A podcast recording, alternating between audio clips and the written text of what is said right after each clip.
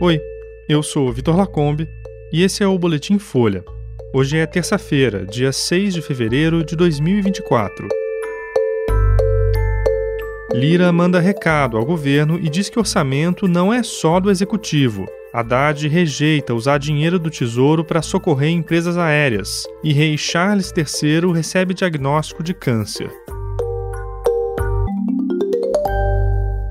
Presidente da Câmara dos Deputados, Arthur Lira, do PP, disse ontem que o governo federal precisa cumprir acordos firmados que os parlamentares não foram eleitos para serem carimbadores do orçamento. O discurso de Lira na cerimônia de abertura do ano legislativo teve mensagens para o governo Lula. Nas últimas semanas, o deputado tem aumentado a pressão sobre o ministro responsável pela articulação política, Alexandre Padilha. O presidente da Câmara culpa o ministro por acordos não cumpridos, principalmente na liberação das verbas de emendas parlamentares. Um dos pontos de atrito entre o executivo e o legislativo nesse começo de ano é o veto de 5,6 bilhões de reais que o governo fez às emendas de comissão dos parlamentares. O Congresso ainda vai discutir se derruba o veto. Na cerimônia, Lira disse que o orçamento não é de autoria exclusiva do Executivo e que não é só uma burocracia técnica. O presidente do Senado, Rodrigo Pacheco, do PSD, também discursou e falou em combater privilégios. Ele mandou recados ao Judiciário ao dizer que o Congresso vai discutir temas como decisões judiciais monocráticas e mandato de ministros do STF. O presidente Lula não compareceu ao evento e foi representado pelos ministros Padilha e Rui Costa, da Casa Civil.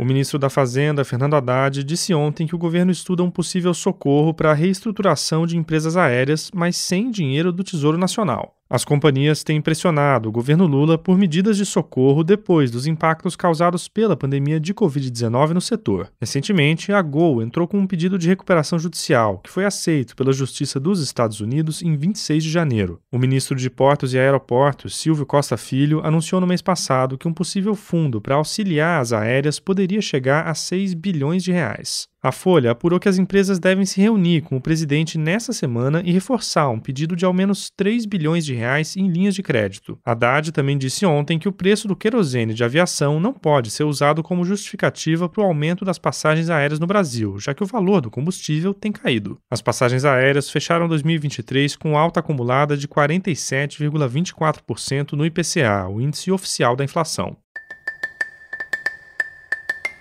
O rei Charles III do Reino Unido recebeu o diagnóstico de câncer. A informação foi confirmada ontem pelo Palácio de Buckingham, que não identificou o tipo da doença, mas disse que o monarca de 75 anos já começou o tratamento e está totalmente confiante. Em janeiro, Charles passou três noites no hospital para tratar um quadro de próstata aumentada. O palácio afirmou que um outro problema foi identificado na ocasião e que o câncer não é de próstata. Charles foi aconselhado pelos médicos a suspender atividades públicas por tempo indeterminado. Ele deve ser substituído nos compromissos pela esposa, a rainha Camila, mas continuar participando de reuniões com o primeiro-ministro Rishi Sunak. A família real não costuma divulgar detalhes da saúde dos integrantes, mas Charles teria escolhido compartilhar o diagnóstico para evitar especulações e ajudar outras pessoas afetadas pelo câncer, de acordo com o comunicado do palácio. Charles III assumiu o trono depois da morte da rainha Elizabeth II, em setembro de 2022. Ele chegou ao posto com o desafio de manter o legado popular da mãe num momento de questionamentos à monarquia.